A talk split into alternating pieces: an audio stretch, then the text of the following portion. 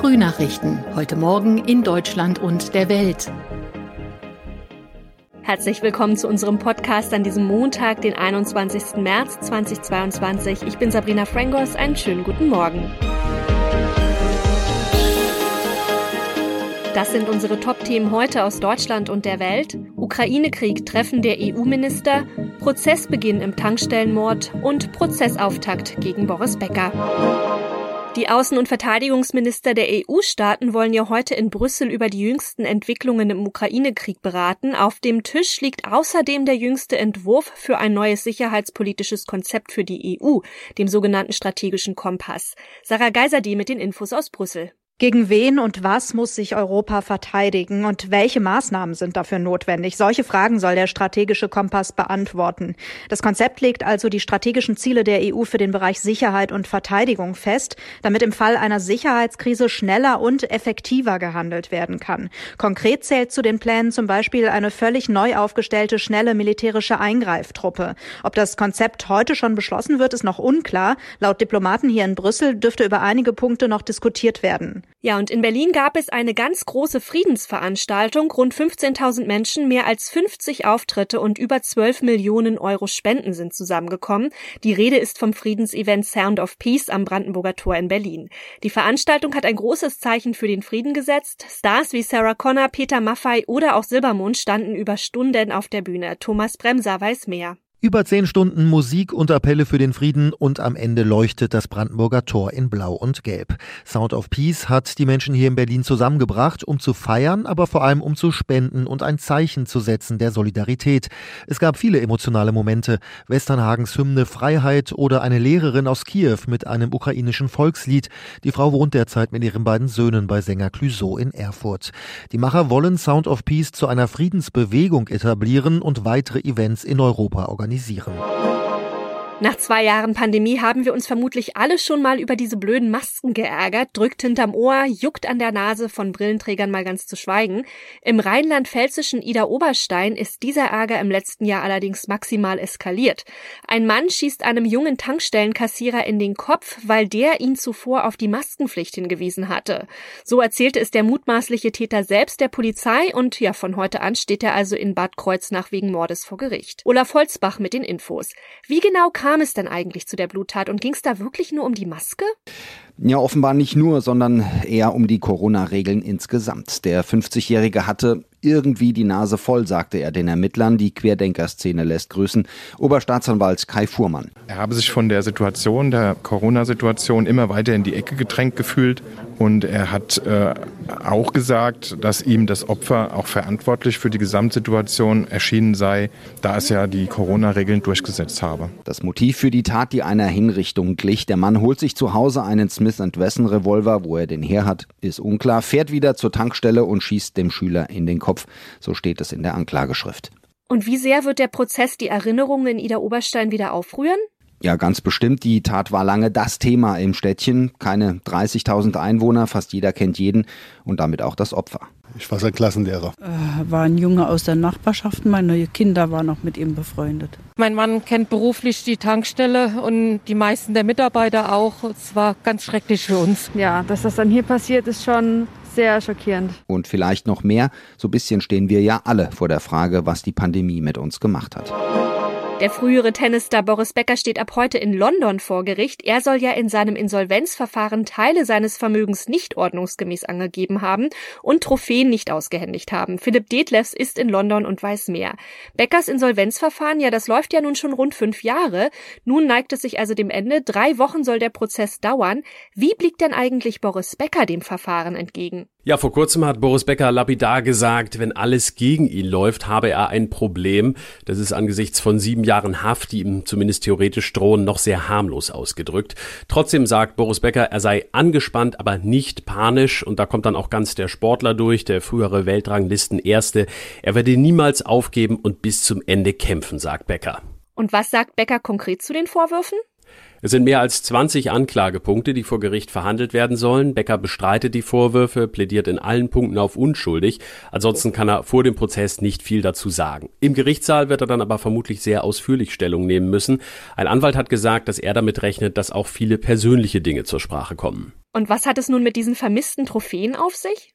Im Rahmen des Insolvenzverfahrens waren ja schon einige seiner Trophäen versteigert worden. Andere soll Becker angeblich nicht rausgerückt haben. Er bestreitet das allerdings. Und er bestreitet auch die Vorwürfe, er habe Teile seines Vermögens an seine Ex-Partnerinnen Barbara und Lilly überwiesen, um sie dem Zugriff des Insolvenzverwalters zu entziehen. In unserem Tipp des Tages geht's heute um Natur pur. Wer derzeit einen Frühlingsspaziergang durch den Wald macht, der dürfte nämlich ziemlich deprimiert sein. Es gibt ja viele kahle Stellen, Millionen Kubikmeter Holz mussten in den vergangenen Monaten geschlagen werden. Vor allem Stürme, die extreme Dürre und auch Borkenkäfer machen den Wäldern zu schaffen. Thomas Bremser mit den Infos. Wie kann man denn dem Wald ja mit seinem eigenen Verhalten helfen? Ja, ich sollte schon mit offenen Augen durch den Wald gehen. Wenn ich Sperrmüll oder Bauschutt sehe, den jemand illegal abgelegt hat, sollte ich das Forstamt informieren. Wenn ich jemanden dabei beobachte, auch das Nummernschild notieren, denn es drohen da Strafen bis 50.000 Euro. Und ich kann ganz aktiv helfen natürlich, wenn ich bei Baumpflanzaktionen mitmache. Das ist gerade die Zeit dafür bis Ende April noch und das machen in den letzten Jahren wohl auch immer mehr. Ansonsten die Fußwege nicht verlassen und Hunde im Wald anleinen. Und was sollte man auf gar keinen Fall im Wald tun? Nicht rauchen, das klingt trivial, aber 40 Prozent der Waldbrände entstehen dadurch, dass der Mensch sich unvorsichtig verhält, zum Beispiel raucht. Keine Gartenabfälle entsorgen, denn unter dem Grünschnitt sind oft noch Samen gebietsfremder Pflanzenarten und die können die heimischen verdrängen.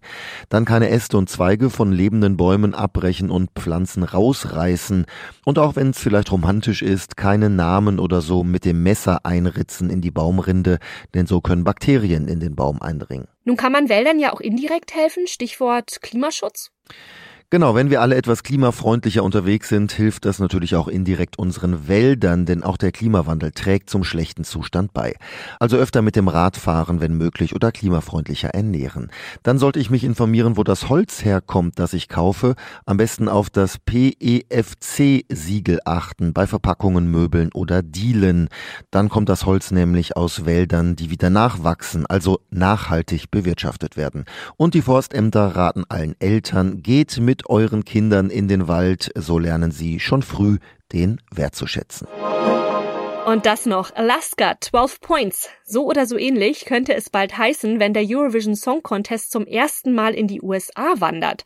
Von heute an soll das europäische Musikevent nämlich über acht Folgen hinweg im US-Fernsehen als American Song Contest neue Fans finden. Moderiert wird das Ganze von Kelly Clarkson und Snoop Dogg. Tina Eck hat die Infos. Die Sendung wird ja auch bei uns ausgestrahlt. Wie viel Ähnlichkeit hat denn die TV-Show mit unserem ESC? Äh, nun, das werden wir sehen, äh, ob es alles so schrill und bunt wird, äh, wie das Windmaschinenspektakel in Europa mit trommelnden Umis aus Moldawien und finnischen Monstern und anderen Sachen. Die USA äh, sind ja popmäßig eher konform und ein bisschen blass. Äh, und die Auslese beginnt äh, mit 56 Performern dann, je einer aus den 50 US-Bundesstaaten plus die Hauptstadt Washington DC und die fünf US-Territorien. Ähm, dann gibt's fünf Vorrunden, zwei Halbfinale und das Finale am 9. Mai. Noch ist nicht ganz klar, äh, wie die Abstimmung und die Punktevergabe angesichts der gewaltigen Zeitunterschiede funktionieren sollen, aber irgendwie wird man das schon hinkriegen. Wie bekannt und beliebt ist denn eigentlich der ESC in Amerika? Kennt man den da überhaupt? Den Eurovision, nein, davon haben die Leute hier noch nie gehört. Äh, fast nie jedenfalls. Das ist ja auch echt so ein Urgestein aus den 50er Jahren, lief hier höchstens mal in irgendwelchen Nischenprogrammen und es gab nur mal vereinzelt ein paar Stars aus Italien oder auch den Niederlanden, die in den USA Erfolg hatten. Das lag aber nicht am Song Contest aus Europa. Äh, allerdings hat die Netflix-Komödie The Story of Fire Saga mit Will Ferrell in der Hauptrolle vielleicht einige Amerikaner neugierig gemacht. In der Show nämlich geht es um den Song Contest und das ist so eine Mischung aus Castingshow und Olympia. Nun schustern sich beim ESC die Länder, die ganz gut miteinander können, ja auch gerne mal die Punkte gegenseitig zu. Gibt es denn solche ja Freundschaften oder eben auch Konkurrenz und Feindschaften zwischen bestimmten US-Staaten auch? Nein, sowas gibt es hier nicht, äh, weil die Bundesstaaten ja nicht musikalisch konkurrieren, jedenfalls bislang nicht. Es gibt kulturell vielleicht verschiedene Merkmale. Grunge aus dem Nordwesten, Country und Bluegrass aus dem Süden, Soul und Funk aus Chicago, Blues aus dem Mississippi Delta. Aber das sind einfach musikalische Richtungen und Kulturen. Da herrschte noch nie irgendwie eine Art Wettbewerb. Also vom Konzept her ist das hier völlig neu. Äh, die Produzenten allerdings haben versprochen, am europäischen Konzept festzuhalten. Aufwendige Bühnenshows Shows und schrille Kostüme. Wir dürfen gespannt sein. Das war's von mir. Ich bin Sabrina Frangos und ich wünsche Ihnen noch einen schönen Tag. Bis morgen.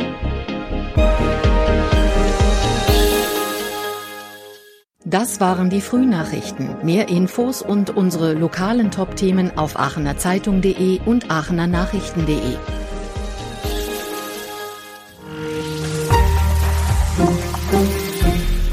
Die Frühnachrichten sind ein Podcast aus dem Medienhaus Aachen.